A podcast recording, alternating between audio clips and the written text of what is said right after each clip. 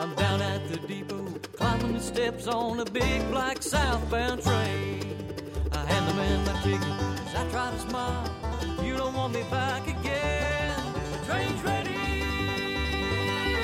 Whistle blowing. Welcome, everybody. This is Claudia Shamba, your host on Ask a Leader, with my December 10th, 2013 edition of Ask a Leader. Today we have Mark Tabbert of the Citizens Climate Lobby to talk about the group's laser like focus. That's the Citizens Climate Lobby. Their laser like focus on the carbon tax will help you pass the quiz on what that all entails. Then we'll have Charlie Blek back to talk about all those California state Senate bills aimed, yep, I said it, aimed at preventing gun violence. Don't go away. We'll be right back after a short break.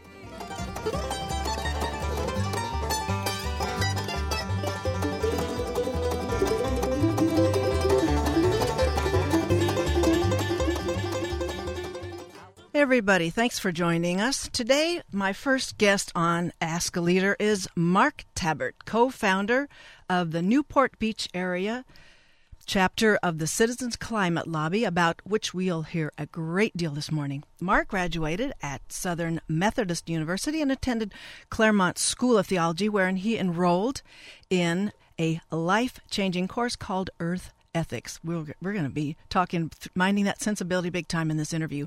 Mark served in the U.S. Army in Special Services, and his first years of business were allied with sales in the steel industry, and later he became a self employed broker in different fields wherein he retired from a career as a business broker buying and selling small and medium sized businesses. An avid cyclist and a sailor, he's married and the father of three sons.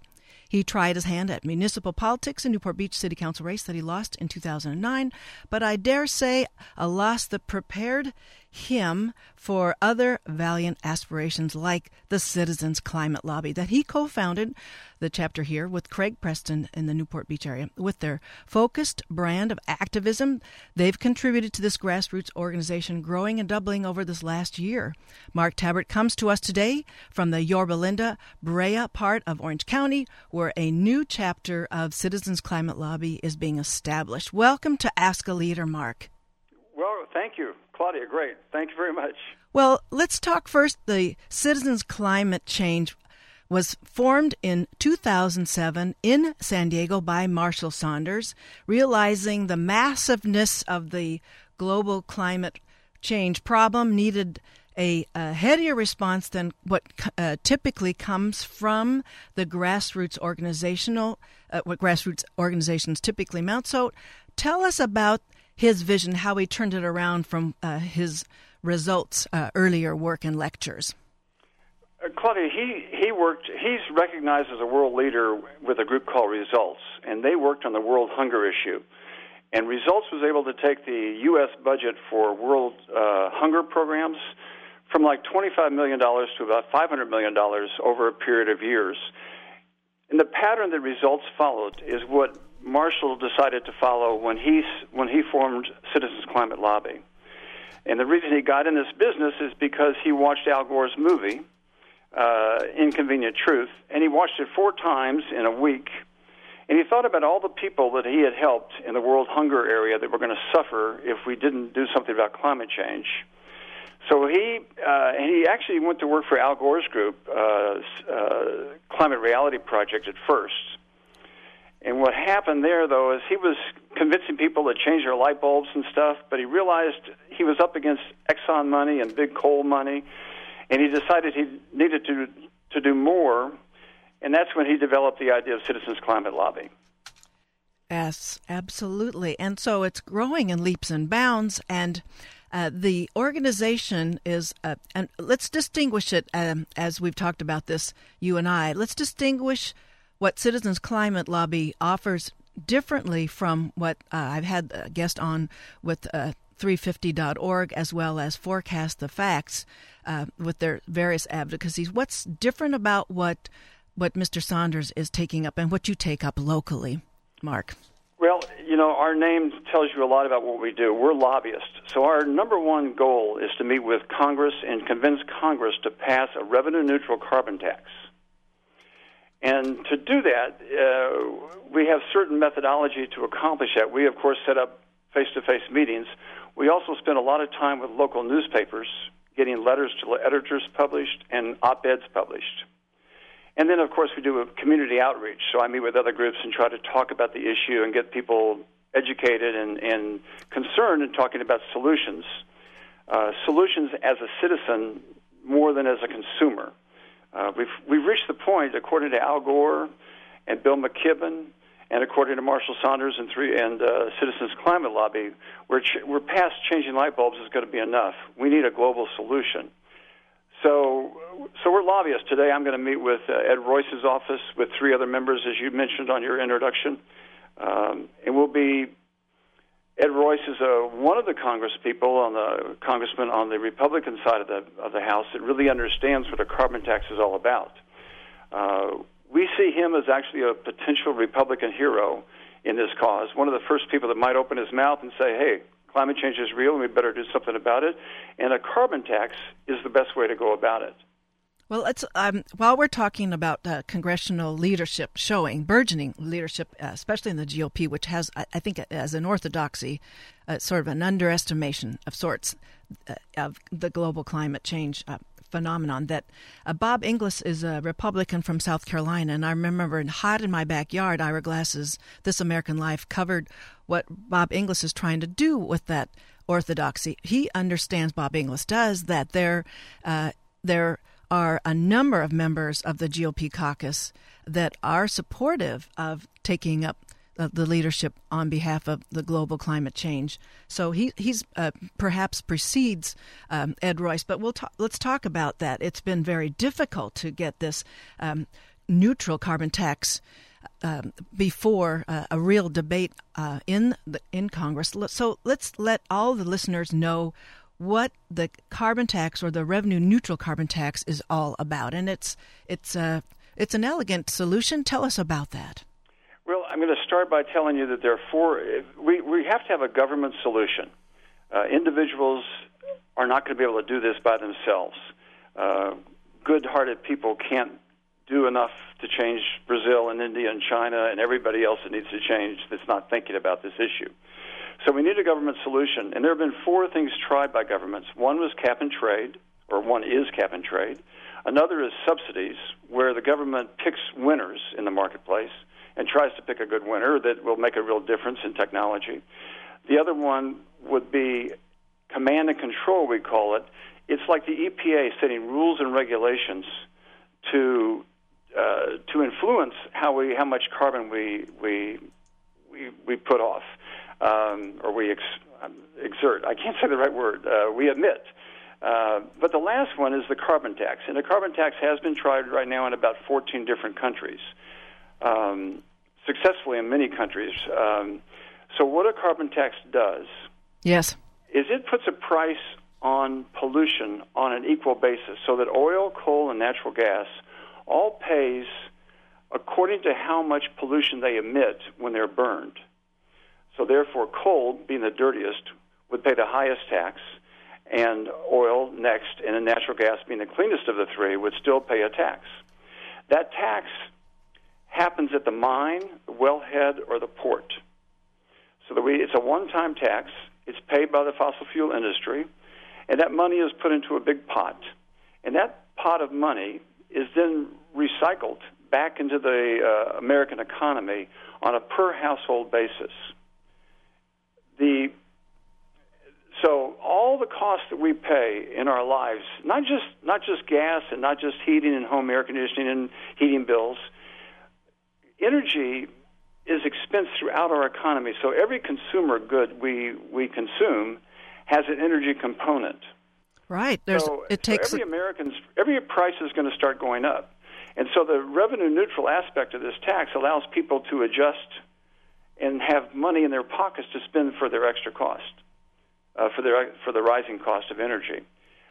Two thirds of people under our plan, about two thirds, sixty to sixty percent to 66% we estimate of people will break even or come out ahead on this equation. So they'll get more tax, more uh, dividend back than they'll pay an extra cost for energy. And that's how the regressive aspect of the carbon tax is addressed. The credits return back to some households in a, a proportionate way to. Uh, well, their... it's returned to all households on an equal basis. So if you're a multimillionaire, you're going to get the same rebate or the same dividend check back as a person who uh, works in the construction field as a laborer.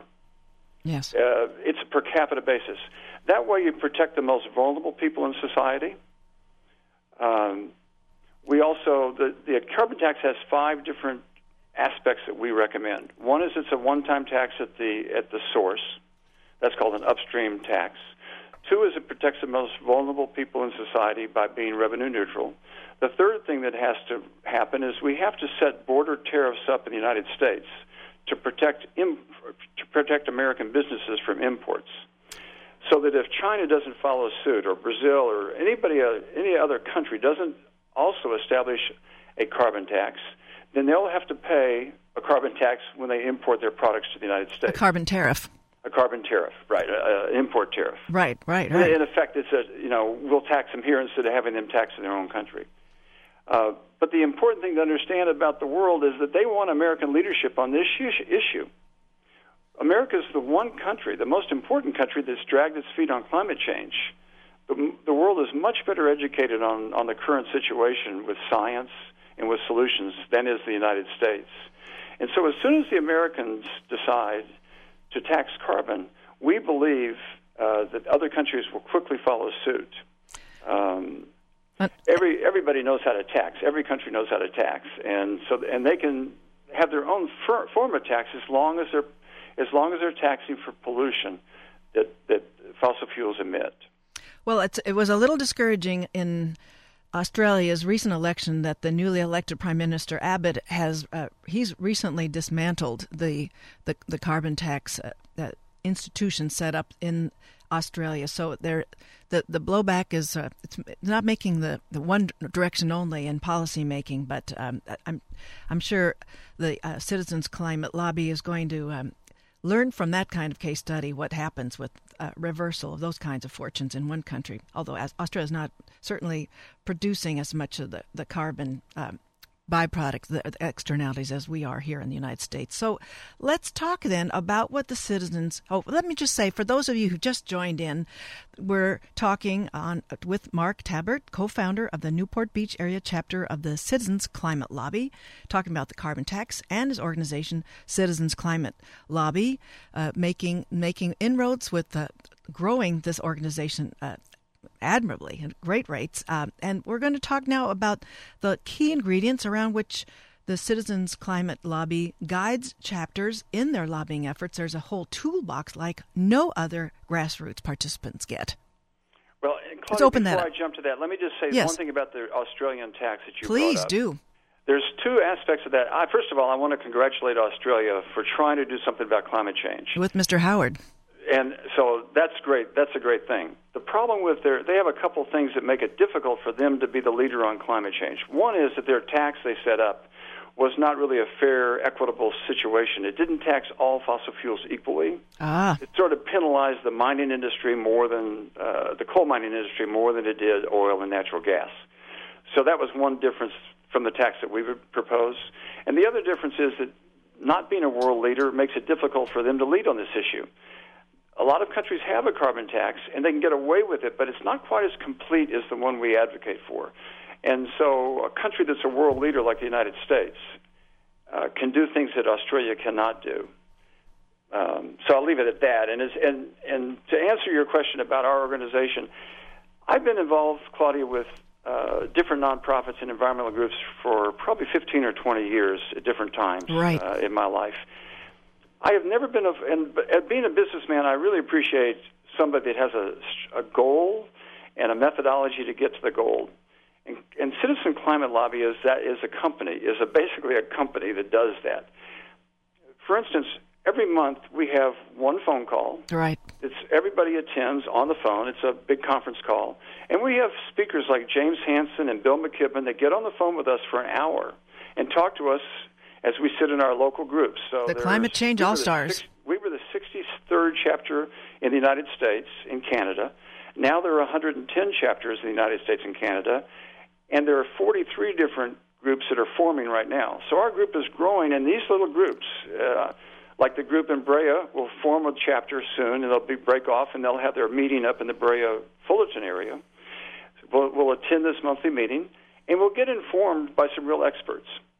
The other thing that we do on a regular basis is I have a leadership call. As a leader of a group in Orange County, Central Orange County, I have a leadership call every Tuesday afternoon at 5 o'clock, and I get to talk to the executive director of our group, Mike, uh, Mark Reynolds.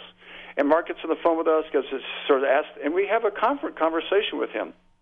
He actually does that three different times on Tuesday afternoons. He, wow. I can join that call at three, four, or five o'clock on uh, on Tuesdays. Um, and then every month we have an action plan. Yes. And I'd love to talk about this month's Let's... action plan. But this, so we have an action plan this month, which is to get an op-ed published in our local newspapers. So every newspaper across the country where we're associated with, for me, it's the Orange County Register. For Pasadena and uh, Santa Monica chapters, LA they're Times. dealing with the LA Times. Right. They are trying to get an op-ed published that asks something of Congress. And I don't want to get too long winded on what that is. If anyone's curious about the detail of this a- action plan, you The can go to the uh, to the website for Citizens Climate Lobby, and you and you can just look under actions. CitizensClimateLobby.org for listeners. Yes, okay. citizensclimatelaw.org. And you look under resources or action or take take action, you'll find quickly the, the September laser talk. We have a series of laser talks, which is sort of quick answers to problems we face when we talk about this issue with people, be they ed- uneducated people or deniers or people trying to learn more. There's all sorts of different ways to approach these different people with, with quick, good answers. And, and all our answers, all our laser talks, are footnoted. So this month's laser talk is that we every chapter has already contacted their congressional. I've contacted six different. My group has contacted six different congressional offices in Washington, and we talked to the staff that we know, and we've met with most of them. And Mark, that's the, the congressional delegation from Orange County. Right. So we're talking with uh, Alan Lowenthal, Ed Royce, Loretta Sanchez, Dana Rohrabacher, John Campbell, and Darrell Issa's offices. Okay. And in those offices in Washington, we know the person handling energy, natural resources, um, and other, and actually other, there are other specialists that we talked to, in, in, including those two big ones. So we called them and we said to them, listen, this month on the 18th of September, Congress is going to talk about climate change for the first time in a long time. And, and Congress is going to have a choice in, those, in this committee. This is the Energy and Power Subcommittee of the House Energy and Commerce Committee. And they're going to meet on the 18th of September if Syria doesn't slow them down. But whether it's the 18th or sometime shortly after that, they are going to meet about climate change. And we want to, and we're asking them this. We're saying, Congress, listen. Instead of sitting around for five days and criticizing Obama's climate plan, let's talk about climate, real climate science, and, all, and let's talk about solutions, especially the solution of a revenue-neutral carbon tax. Well, these people that we talked to in Washington, they know They've been hearing it. how we feel about this because Right. they've heard from us and we met most of them, as I've said. The exciting news I have to share with you right now, Claudia, Please. today, today at twelve thirty, I'm going to go speak to the Sisters of Saint Joseph, and the Sisters of Saint Joseph In Santa Ana. Mm-hmm. and they're in Orange, and they're going to make phone calls to follow up on our initial calls. So they won't ask for the staff member because that would be too intrusive, but they will simply call the aides that answer the phone in Washington, and they'll say the same thing. They'll have the copy of the laser talk, and they'll understand what they're saying, and they're going to and they're going to serve uh, to help us try to get Congress to, to be a Congress and not just some kind of reactionary force that sits around and criticizes the other side. Well, that's going to be an interesting reflex to overcome, and so, it, but it's a really sophisticated approach, laser-like, as I keep saying, and you say laser talks to uh, to give everybody uh, resonating, repetitive talking points to to pitch the necessity of leadership about getting a carbon tax instituted. And so you've uh, let's talk about some of your FaceTime with Eric Cantor while the Citizens Climate Lobby had convened this last summer in Washington D.C. One of the most exciting things I've ever done in my life is go to Washington this June. I almost sort of break up when I think about how exciting it was because Okay. I was there with 350 different CCLers from Canada and the United States. Greatest group of people I've ever sat down with, and they all are- they're all on the same page with me because they've all they've all read from the same book. and they all know the same speeches and the same laser talks. And we were there, and we met with 400, and, I think it was 435 different congressional offices. This is Senate and House people, plus the Senate. Yeah. So we're we're talking to both. Uh, I met I met with Bernie Sanders, uh, PhD aide. I mean, very intelligent uh, professional. Um, and I met with 19 different congressional offices in, in those three days, just like everybody else that I was with had similar meetings. Um, so, so I don't know if I'm getting off. Let's point, let's talk about Eric. Event. We we do that once a year, and and the and I and I never thought going to Washington was that really worthwhile. But now I recommend it to everybody. If you're involved with a group like CCL, and you make a trip to Washington, we're making a difference. The Republicans this year versus the people that went last year, the people that went two years in a row, they say this year the people in the Republican Party understand a carbon tax so much better than they did it even a year ago. And we've been going to Washington now in this in force for four years. Uh, we can't go to the same hotel this year, next year, because we expect to double our numbers right. again, and we expect to have 600 some people there next year, if not more. Okay. Okay. Well, tell us about Eric Cantor's learning experience. And you offered him the book you were talking about, I think earlier, was The Case for a Carbon Tax by Dr. Shi-Ling Hsu. Shi-Ling Hsu, right. So um, tell us about what uh, his reception was. So we cannot, he's the whip, folks. He's number two in the, in the Republican in control House of Representatives for the United States. A young lady in Richmond, Virginia has been working on the Cantor office for some time, I think over over two years. They've had nine local meetings with staff locally. They finally got a face to face with Cantor. And I, it's so. Um, Ellie is the woman's name. Yes. I don't know her last. I can't. Ellie Ellie Whitney. Um, she was hugged by Cantor at the end of the meeting, and he promised to read the book, The Case for a Carbon Tax. Um, it was just an outstanding. You know, I, I really can't talk about it too much because Ellie is a remarkable individual, and uh, and she's a she's one of those. Uh, she's just forced to be reckoned with in her own self. Um, so she created a, a, a receptivity of, yes. of Eric Cantor because not everybody you didn't talk to everybody themselves. You talked to some of the aides of those you're mentioning the 435 visits. So to talk to Cantor, who's got a lot on his plate right now, that was that was a, a feat that uh, Ellie Whitney had uh, pulled off. So it, it was important because he's the one who's going to be controlling when votes go up in which particular levels of you know of caucusing of of of the law, uh, sorry, of the bill uh, discussion on committee and then on the floor. So that that was a major inroad. And whether whether or not he's going to read parts of it or he'll have his staff outline, underline parts of that, I, I believe that getting that that text in front of him. Uh, that um, he, he's he's got to move only in one direction, and that's forward. It's a, yeah, it's a great thing. The latest thing, real quickly, that Ellie's yes. done is she's approached the Tea Party in her area okay. and met with them and she's found great uh, great camaraderie with these people because they love the idea of doing energy themselves in their backyards or their farms. She's sort of in a rural area of Virginia, and so these people love the idea of doing their own energy in their own backyards, green energy, of course, and selling it into the powers that be. So uh, she she goes to Cantor and she goes to the Tea Party.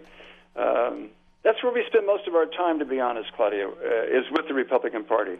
Uh, we think the Democratic Party will follow us uh, and follow the idea fairly easily. We, there are already bills in Congress right now being discussed by Bernie Sanders and Barbara Boxer in the Senate.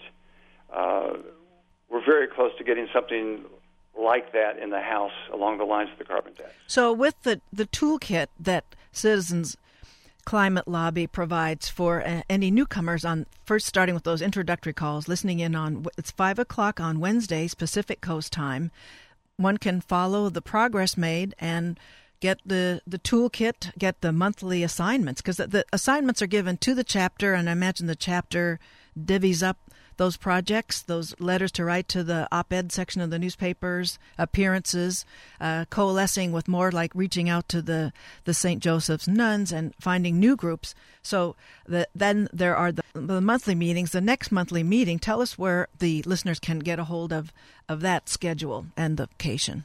Well, Claudia, the, the call you're talking about on Wednesday afternoon, I would call the introductory call. So Right. you can get on that call without signing up for the group. But after that call, if you like what you hear, they'll make it clear about how to do, how to sign up with a local group. Uh, our meetings rotate. I don't know where our October meeting is going to be. It's going to be October 5th. It's always Saturday morning. It starts at 9:30 with coffee and bagels. We have the conference call at 10. We t- discuss our action plan at 11, and we're done by 12. The Wednesday call, to register for that call, you go online. They'll invite you to that call, and you'll give you'll give your email address. But I promise you this: I promise everybody listening, they will not follow you up with a bunch of emails. They'll send you one email to say thanks for joining the call. If you have any more interest, your Orange County chapter is yada yada yada. They'll also send me a copy of that email, and I will also send you an email. So if you get on the introductory phone call on Wednesday afternoons at five, any and any Wednesday, even over the Christmas holidays, they didn't stop. They were every Wednesday. Wow. So then you'll get an email from me. I'll invite you to come to our meeting, uh, and I'll answer questions that you have and give you my phone number and that kind of stuff. So then the the meetings do change from place to place, but uh, can how much of Orange County do we have covered here with the Citizens Climate Lobby chapters? Craig and I started in Central Orange County. It was in Newport Beach. He's in Costa Mesa. I'm in Newport Beach. Uh, then we we have a chapter that's developing in the South County area, and we have a chapter that's uh, even a little further along up in Fullerton, Brea. Right, where you're going to Um, be setting up. And so these, in fact, the, we had the Fullerton, Brea people and the South County people still come to our central location. Uh, but we, you know, over time, as those groups grow, they're not going to want to all travel so far on Saturday morning. It'll be easier to have their meetings locally. And so let's just, as we close up the and interview, by the way, Claudia, Yes. UCI could have their own chapter. I would love to talk to any student or faculty uh, about that because you could. Many universities have their own chapters. right, and the, uh, uh, they're set up just, and even the, I think the high school is looking for uh, community service can easily, the students can participate, listen in on those Wednesday 5 p.m. calls, and uh, set up uh, projects uh, with the, all of their campuses besides the university. And then uh, let's let's just quickly wrap this up with you telling us how applied your day is going to be today. You start with an interview on KUCI, and then there's yet three more items on your Well, ledger. I'm going to I'm going to meet with the Royce people uh, today at 10 o'clock. I have to run up to uh, to uh, Brea, and then I'm going to meet with the Sisters of St. Joseph at 12:30, and then I'm speaking tonight in Transition at Transition Town in Laguna Beach. It's on St. Anne Street. Uh, I, I think it's a community church. I looked up the address this morning. I, I was trying to find it to be more specific, but uh, Transition Town is pretty easy to find out where they meet. Uh, it's a potluck that starts at 6:30. I speak at 6:45, and Q and A has to be finished by 7:30. Um, we're going to be talking solutions to that talk. Uh, I'm not going to be talking science because the people at Transition Town are well acquainted and they're believers in the science. There's no there's no reason to rehash that with them, Right. and they want to talk about the different solutions. And I'll be representing there not only my group CCL, which is my primary group, but I'm also a member of a chapter of 350.org, and I'm also a trained uh, in the Al Gore program at uh, The Climate uh, Reality Climate Project. Reality Project. Right. Okay. Well, I just want to run past everybody. There's lots of resources that you've heard us drop, and in the podcast, some of course we always put those in. But there's citizensclimatelobby.org for posting yourself on. Uh, the next meeting, the next co- phone conversation, there is the case for a carbon tax by Dr. Shi-Ling Hsu, and Mark Tabbert. I really appreciate. He's co-founder of the the Central Orange County Citizens Climate Lobby, uh, co-founder with Mr. Preston, and I wish you all the success because leadership is everything in getting the momentum up where it needs to be with our uh, compatriots in uh, most of the other developing countries in the world. So, Mark, thanks very, very much for being on Ask a Leader today. Claudia, I can't thank you enough. Thank you. Take care. We're going to be back in a few moments after uh, a station break. I'm going to have on Charlie Blek, who's going to talk to us about the California State Legislature's Life Act. That's the Life Saving Intelligent Firearms Enforcement Act, now under consideration in the California Legislature, which wraps its session this very week. So don't go away. We'll be right back.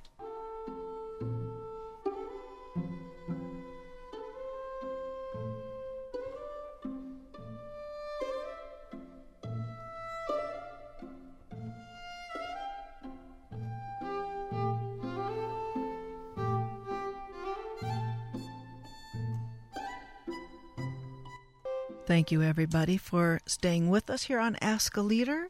My next guest here is Mr. Charlie Blek, returning to Ask a Leader.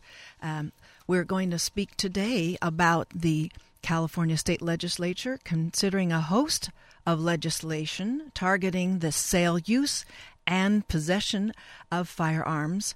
Uh, the, Charlie Blek uh, returns to Ask a Leader to take this up with me this morning. He's the founding president of the California um, chapters of the Brady Campaign to Prevent Gun Violence, and he currently serves as the president of the Orange County chapter. He comes to us to get, again from Laguna Hills in Orange County. Welcome back to Ask a Leader, Charlie Blek, and Mary Blek, Mary Lee Blek, the other part of the husband-wife team of activists the most important part of she is not just the other part, Claudia. She's the most important part. She, and so she's nearby. I've been very privileged to be married to her for 45 years now. And it's a and lovely. It's a pleasure to be on your show. Thank you for asking me. Thank you for being on, and it, it is lovely as I've seen you at various rallies. How the two of you blend into the most earnest and authentic, resonating messages about about how important gun violence prevention is, as you personally experienced that. We've talked about in the previous show. I am not pulling that scab off today, man. So today uh, we're it's the uh, it's a recall in Colorado. We're watching as two state senators, John Morse and Angela Giron, in Colorado. They're fighting off a recall camp or two recall, one for each recall campaigns as a result of their supporting gun control legislation that was adopted earlier this year, enacted that is, it's become a bit of a proxy battle between the National Rifle Association and the Koch brothers on one side, and Mayor New York City Mayor Bloomberg and L.A. philanthropist um, Eli Broad on the other. What is your sense of what's going to happen today, Charlie? Well, it appears that the recall will not pass, and it shouldn't. Um, and I need to make something perfectly clear, Claudia. We, I personally, and we with the Brady, don't have a quarrel with the National Rifle Association membership. We have found that they're good, decent citizens. And you also have to understand that there are 4 million members of the NRA, but there are 100 million gun owners in our country. So they're only a 4% representative of the entire gun ownership. More importantly, the board of the National Rifle Association, which is run and funded by the gun manufacturers, that's the problem. And the gun manufacturers are in this for the profit margin. And that's wrong. They're, they're prizing money over the life and love of our loved ones the silly part about this is Senator John Morse, who's the Senate president. Yes he's termed out next year. I mean, he's basically almost in a lame duck status right now anyway. And Angela the uh, was just a member of the committee that happened to vote for these particular measures and they're not attacking the law itself. That's that's the silly part of this. They're not attacking the law itself. They're attacking a couple of uh, just a couple of members, and they're wasting Colorado taxpayers' monies in doing it. And For the special it's election, a shame, and right. it's a shame that those folks with the gun gun mem- that the gun manufacturers have that kind of money to throw around recklessly. So that's that's what's happening, and along with that, then in the state of New York, the sheriff's association uh, protests I don't know about too much, but protests about New York's enactment of gun legislation. All these things on the heels of of Newtown well, in Connecticut and Aurora, really Colorado. Because whether we like it or not, our federal constitution has now been interpreted by our Supreme Court to mean that a person has an individual right to have a handgun in their home for the purpose of self-defense. But in that particular ruling, Claudia, they also said that yes. we can prohibit firearm possession by felons and mentally ill. We can prohibit forbid guns in sensitive places such as schools and government buildings. We can regulate the commercial sale of firearms. We can ban dangerous and unusual weapons. We can regulate the storage of weapons to prevent accidents and so on.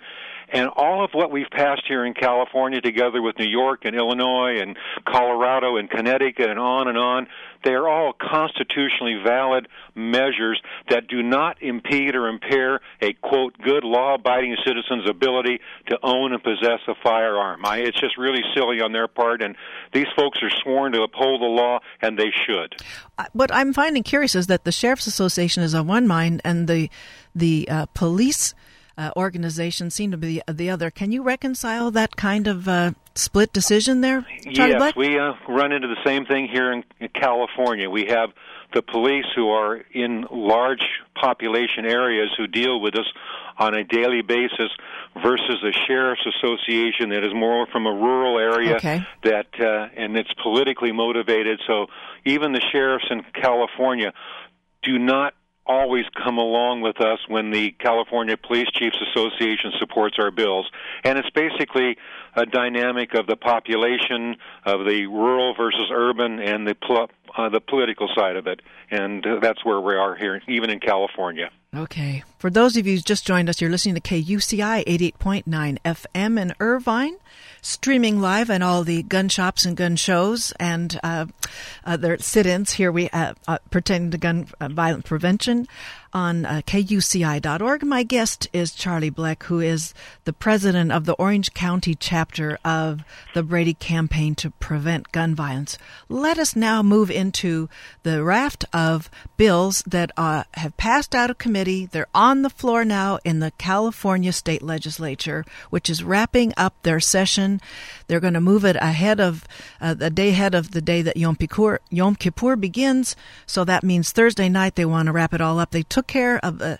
I think there was a, a negotiation of the correctional uh, bill here of what to do with all, uh, the collision course of the. I sure hope so, Claudia. That that was a major elephant in the room that no one wanted to talk about that was affecting our uh, the progress of our bill. Of so everything. I'm pleased.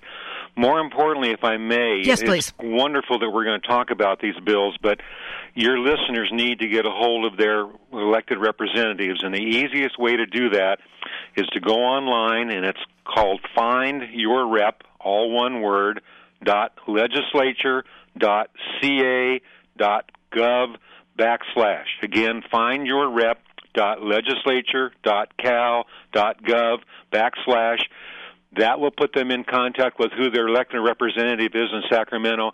And Claudia, as much as we can talk about these bills, your listeners have to get involved and contact their representatives and let them know that they support the Life Act bills.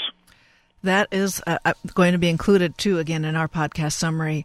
And uh, then once those letters are prepared and sent, those emails, then there's uh, the smartgunlaws.org forward slash tracking gives you an idea of where they are and whether uh, maybe a more persuasive uh, message needs to be sent to to your representative. So, what we have, as I said, there are seven bills. Let's begin with the Assault Weapons Law Reform Senate Bill 374, simplifying and strengthening California's assault weapons law. Yes, we in the Brady campaign here in California, we always try to prioritize. All of these bills are important, but the Steinberg bill came out as uh, one of our top priority bills. And basically, what it does, Claudia, is it focuses on a key military feature uh, that would allow rapid reload and continuous fire of bullets. We have found with these killings, like in Aurora, Colorado, that being able to reload and continually fire is a very dangerous and makes the lethality of the incident quite large. Um, now, basically, with the detachable magazines, if we, we prohibit that, I have seen videos of what it takes to reload a non detachable magazine, okay. and it is much more time consuming. If I'm a hunter or I'm a sports shooter, that isn't going to be a problem for me. But if I want to do damage to somebody in a violent manner, in a large capacity way, that is very, very demeaning and, and difficult for me to pr- pull that off. So we're talking about numbers and we're talking about saving lives, and this is a top priority bill for us with the Brady campaign. Well, as we talk about each of these bills, Charlie Blek, can you perhaps you can also weigh in with where um, you believe what's the prospect of its enactment is going to be. In this case, are you getting? We have we have a unique system here in California. Even though we have a supermajority of uh, Democrats in Sacramento, every year that we go in there, we have a dogfight to try and get 21 votes in the Senate and 41 votes in the Assembly, and then, quite frankly, our governor has been inconsistent on how he's handled our bills also. So this is our assembly test today. Um, we believe we have the votes, but until they actually push 41 yes votes on the floor, uh, we have to hold our breath. That's why it's so important for your uh, for your callers to contact their assembly members and let them know how they feel about this. Um, even though the Democrats have a strong majority, um, we just it, it seems to cross party lines. In fact, we have a Democratic senator here in Orange County, Lou Correa, who for over a decade has failed to support any of our uh, responsible gun policy. So it doesn't seem to matter if there's a D or an R after their names. We just have to go after them individually and let them know how important these issues are to us. Well, if, if, since you bring up uh, Senator Correa, is there uh, some reason that he has not found it um, in him in his leadership role to support some of these uh, gun violence prevention bills? Uh, he has not really given us any kind of explanation other than he's not comfortable with the bills. I just, it's a true mystery for us. However, uh, we, with the Brady campaign, uh, we can acknowledge that uh, Assemblymember Solorio, when he was in the Assembly for six right. years and head of the Public Safety Committee, was a 100% supporter, and he has declared, because Senator Correa is going to be termed out next year, he has declared to become a candidate for that 34th Senate district. So right, we right. should keep an eye on that race also. The but 34th. Let's, let's get back to the life yes. bills for now. Okay, so now the second bill, the next one, I'm not the second, the large capacity ammunitions ammunition magazine, Senate Bill 396, prohibiting the possession of the large. This one is just critical, uh, Claudia. Okay. Uh, more than 12 years ago, we prohibited the uh, sale of the manufacture, sale, and importation of these large capacity magazines. Unfortunately, that bill left out the word possession. And we only have to look to that tragedy with Gabby Giffords in Tucson, where that shooter had a 30 round magazine, and when he went to reload, he was overpowered. But in the meantime, 19 people fell and six people died, and we just won't have that kind of numbers in that tragedy. We need to also prohibit the possession of these large capacity uh, magazines. We need to clean that bill up and I remember, I'll, I'll go back to my old days when I was a poli sci major in yes, college, which yes. was a long time ago, Claudia. And Barry Goldwater was a very conservative senator from Arizona, and he was famous for saying that if you can't bring that animal down in five shots, it, divert, it deserves to get away. And Claudia, when we when we I allow and we have these 30 and 50 and 100 round magazines, the only thing we're saying is we are tolerating the hunting of other human beings, and that's just plain wrong. Uh, we don't allow the sale, we don't allow the manufacture, we don't allow the importation. Let's also prohibit the possession of these large capacity magazines. They're military oriented. They don't belong in civilian hands. I believe this really, this kind of, uh, the, the status quo really does distinguish us from most countries in the world. I think people's eyes in other countries would pop out if they knew we were talking about putting the word possession into, uh, into legislation like this that it wasn't already there. So I, exactly, the centers exactly. moved in a strange You're way. absolutely correct. Then the next bill is the assault weapon modifications. It's a, it's been a two-year bill. Does that mean it's been now two yeah, years Senator in the workings? Yee decided that he had a lot of technical language in his bill, and Which, he Charlie, wanted to continue to fine tune that technical language.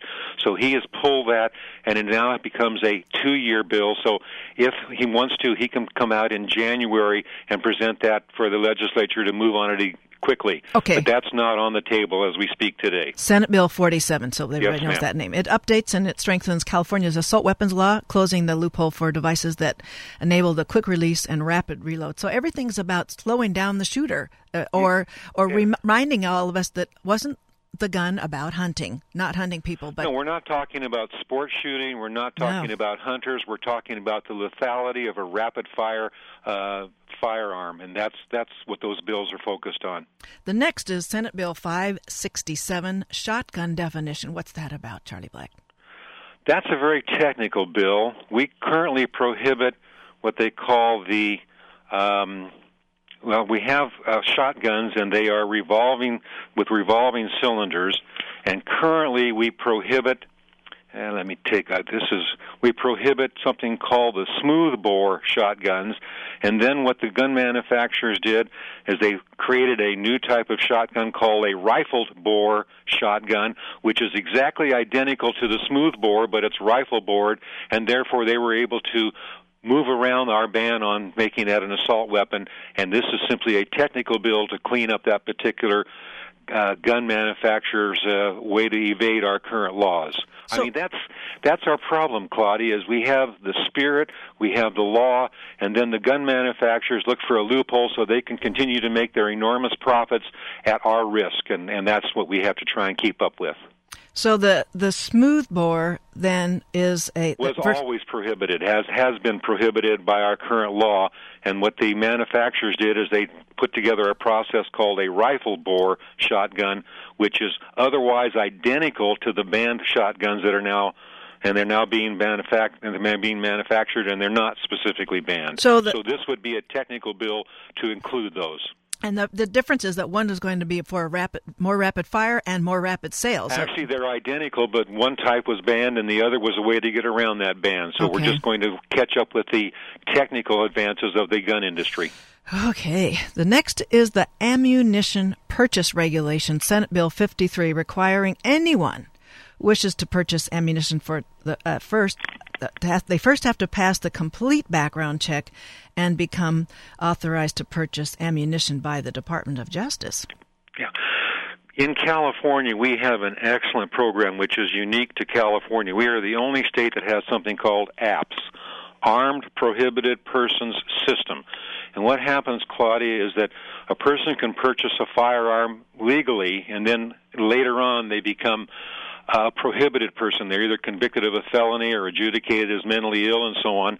And because we have the records, we can go in and we can then take from that person who is now prohibited something they bought legally. Uh, regulating sales of ammunition. Uh, Los Angeles did it. Uh, Sacramento, the sheriff did. They passed an ordinance there, and what the sheriff of Sacramento was able to do is he was able to cross-reference people who bought ammunition versus people who were on the armed and prohibited list who should not have had guns. And they're thinking, why are you buying ammunition if you're prohibited from having a gun? They were able to get warrants, they were able to do searches, and they were able to put violent felons on probation back in jail. We always hear the expression that firearms don't kill, and that's correct. Bullets kill. So why not track the bullets, track the ammunition? We regulate firearms, we need to regulate the ammunition. Felons should not have access to guns, and likewise, they should not have access to the ammunition because they're prohibited from having these guns in the first place. This particular bill makes absolute sense. All right. And then uh, in another uh, stroke here of uh, working the prohibition angle here, Senate Bill 755, it adds to the list those misdemeanors that were carried out um, that, that, carry at least a 10 year prohibition uh, for purchasing or possessing a firearm. So that would slow down that loop there of, uh, I guess, recidivism in the in discharging. I was amazed when I saw the statistics, and it really educated me. 35% of the inmates convicted of violent crimes reported that they were intoxicated at the time. What this bill does, it would prohibit the purchase and possession of firearms by drug and alcohol abusers, and those drug and alcohol abusers are defined by two or more convictions in a three year period, like a DUI. We know what the effect of alcohol and drugs are on our ability to think and our ability to analyze and how we react and our tolerance level and all of the things that go along with that education. You put a gun in that situation and it becomes terribly lethal. And this is an excellent public policy for prevention. We don't want guns mixed in with alcohol or drugs, and that's exactly what this bill would do. I, I'm a strong supporter of SB 755. What's your read on this one's passage? It had a slow start, but then when we were able to educate the legislators about the statistics and especially the part about the 35% of the inmates convicted of violent crimes, um, I think it has an excellent possibility of being passed, and I certainly hope so. I'm I'm a thousand percent in favor of it. Well, it sounds like it's an acknowledgement of there there besides a mental health uh, uh, incapacity for gun ownership that the that drug and alcohol abuse is the, another disqualifier. So it's sort of catching up with what's been uh, a, the confounding factor in uh, in gun violence, not just in California but around the country. Certainly, people under that influence just lose the ability to make rational decisions, and that's when we have horrible, deadly results. And Charlie, the 35% of the inmates, is that, did you say in California or in the yes, country? in California. 35% of the inmates convicted of violent crimes in California reported that they were intoxicated at the time. Okay, and is, is there a national similar statistic, or is that known? I don't have it's, that. It's probably it's probably hard for everybody to be keeping that kind of record. So it's. It's difficult. Um, so it is. the next um, and the the last, I believe, here of this list of seven bills in the Life Act, it's the Senate Bill 683, expanding firearm safety certificates, uh, expanding existing handgun cert- safety certificate program to all firearms, and requires any person purchasing a farm to hold a valid firearm safety certificate. Is that a uh, authentic Again, we're way? just talking common sense, Claudia. Currently, we require handgun purchasers to pass an objective written test involving safety standards and safety for firearms. We don't require that of people who purchase long guns, the rifles. No reason to exempt purchase of long gun buyers. Uh, bottom line is if I'm going to purchase a firearm, I should pass an objective written test involving safety so that I know and we all know that that person buying that firearm understands how to properly and safely handle that particular consumer product. Uh, there's no reason to exempt long gun purchasers. We do it for handgun purchasers. We should have the same applicable law to long gun purchasers. Well, that that is the extent of that um, of the the Life Act bills. The that's called Life Saving Intelligent Fire, Firearms Enforcement Act. Then uh, they're on the floor. I don't think any of them. Since I saw, uh, I checked yesterday. The L.A. Times covered that it's in progress. Uh, nothing new changed as of my uh, leaving for the station. They could begin start voting as early as today, and as you mentioned when we started the show, they have to be out of the legislature by this week and uh, onto the governor and. Uh, we're hopeful that all of these bills will pass because they're all interrelated and they're all life saving. And what's really important, Claudia, is none of these bills are constitution, uh, constitutionally invalid. They're there to protect all of us, including the gun owners themselves. So, is your sense from the the the Hill that is in Sacramento. Are they watching Colorado with some trepidation, and it's making? Uh, I don't believe so. I believe that our California legislation legislators have heard from their constituents and will continue to hear from their constituents. And uh, I've been involved now for approximately 20 years, and it's amazing uh, that each and every year the uh, gun manufacturers simply drag out the same old tired arguments against what we're doing, and I believe the folks in Sacramento are now used to those tired old arguments and want to look at the critical ideas in the bills themselves and will vote on the validity of those critical ideas. And as we've explained this morning, all of these bills are just good, common sense, responsible gun policies that will prevent tragedies in the future. And our our are defensible in the, the, most recent Supreme Court decision on on the Second Amendment. And the, there's the first step is about the uh, looking up online the findyourrep.legislature.ca.gov.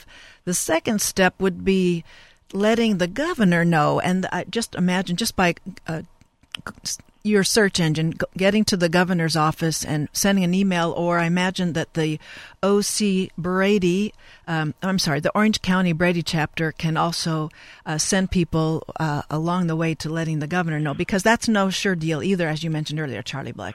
Uh, unfortunately, he has been inconsistent, but we feel that there is such a strong public policy for gun violence prevention in these bills that we're very hopeful and we're pleased that Senator Senate Pro Tem uh, Darrell Steinberg has headed this up. I think that's an extremely important uh, aspect of this that uh, Absolutely. our in our members of the uh, legislature have taken ownership and created and moved these along, and they represent the strong majority of Californians.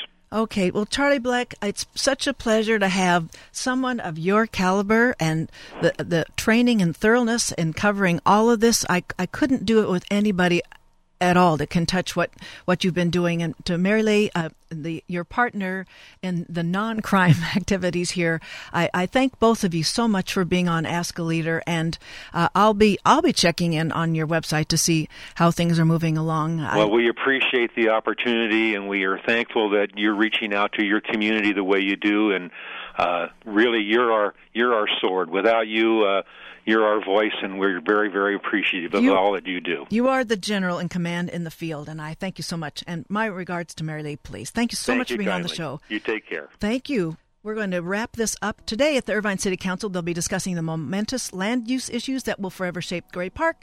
This will be followed by a specific proposal, finally, to move Irvine's next high school from the Irvine Boulevard site near the Musick Jail, that's Site A, to the western sector of the Great Park, that's Site B. Includes an action item. So the motion to have the City Council make a specific offer of nearly 40 acres of land within the Great Park in order to provide a superior site for the school district to build Irvine's new high school. So that'll be on today at the Irvine City Council. Monday next week, the 16th, the whole day from 8 to 6:30 uh, at the Hyatt Regency in Irvine, the Clean Tech OC will present their annual conference and expo with information available by calling or emailing Scott Kitcher, Scott at cleantechOC.org or 949 585 2988. Next week, I'm going to have Dave Neiwert, author of and Hell followed with her about the border frontier land between the U.S. and Mexico. Then we'll cover the upcoming 24th Annual Southern California Alzheimer's Disease Research Conference presented jointly by UCI and the Orange County chapter of the Alzheimer's. So, presentation this year in Costa Mesa, the whole day, too. That's September 20th, 8 to 5. We'll cover all that next week. Talk to you next week. Thank you, everybody, for listening.